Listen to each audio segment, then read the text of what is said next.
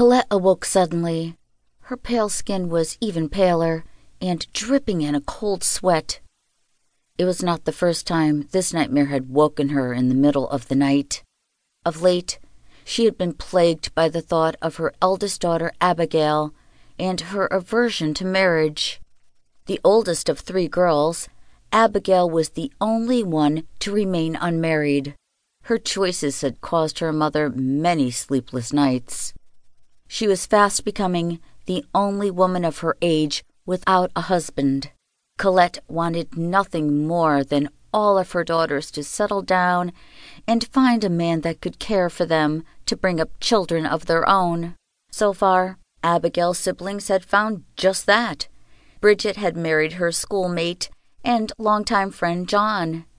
They had made the arrangements the previous year and were now in their own home with their precious young son. Earlier this year, the youngest of the three girls had also married. Jessica was now moving from her family home and into the house her and her husband had built. That just left Colette and Abigail. Almost every night since the wedding of her youngest daughter, Colette had tossed and turned in her cotton sheets, picturing her eldest child, an old spinster with no one to care for her and no children of her own. She could not bear the thought. Her worst fears were quickly becoming a reality. Abigail was by all means not interested in any of the men within the community. Her only love was her love of teaching. Many an argument between the two women had ended the same way. Colette was always cautious when broaching the subject, although she knew what the end result would be. I just saw young George from your class at school. He is looking very handsome these days, she would hint. Colette would stare back at her oldest and await her disheveled response. Mother, please, we have been through this so many times before. Abigail's nostrils flared in anger, and her cascade of straight brown locks would float around her waist. Colette looked on as her rage built up. I am not interested in seeing any men. All I want right now is to concentrate on my teaching.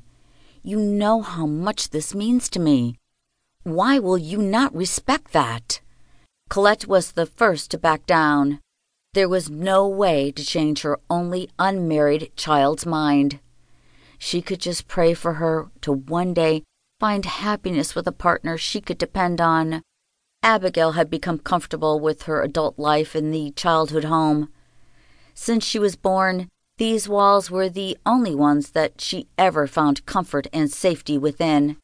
She had been there through every prominent event that had occurred in her life. It was full of her memories, good and bad all the same, through her study to become a teacher, through her father's death. They had rejoiced and mourned within the confines of these walls. However, as her siblings left, she found it feeling that much more empty. She missed waking up to her sister's laughs from down the hall. Now there was just her and her mother. Each morning, Colette watched her daughter leave for her job, and each evening she returned exhausted from the lengthy day that had just passed. Colette just did not understand the fulfillment she found at work, having never had a job of her own. In the end, she just wanted her daughter to be happy. She just assumed that her happiness would be in the comfort of a loving relationship with her true love. One fall, her day had begun as usual. She mapped out the teaching plan for the day and rounded up the children to come to class. Time for school now, kids, she called out to the playground. One by one, they made their way inside, and the teaching started. All the children loved her and enjoyed coming to class each day. She was so engaging, and it was evident that she enjoyed every moment of her job. They read stories and learnt arithmetic. She worked on handwriting with them and taught them most importantly about the Amish faith and the rules of the community that they were born into.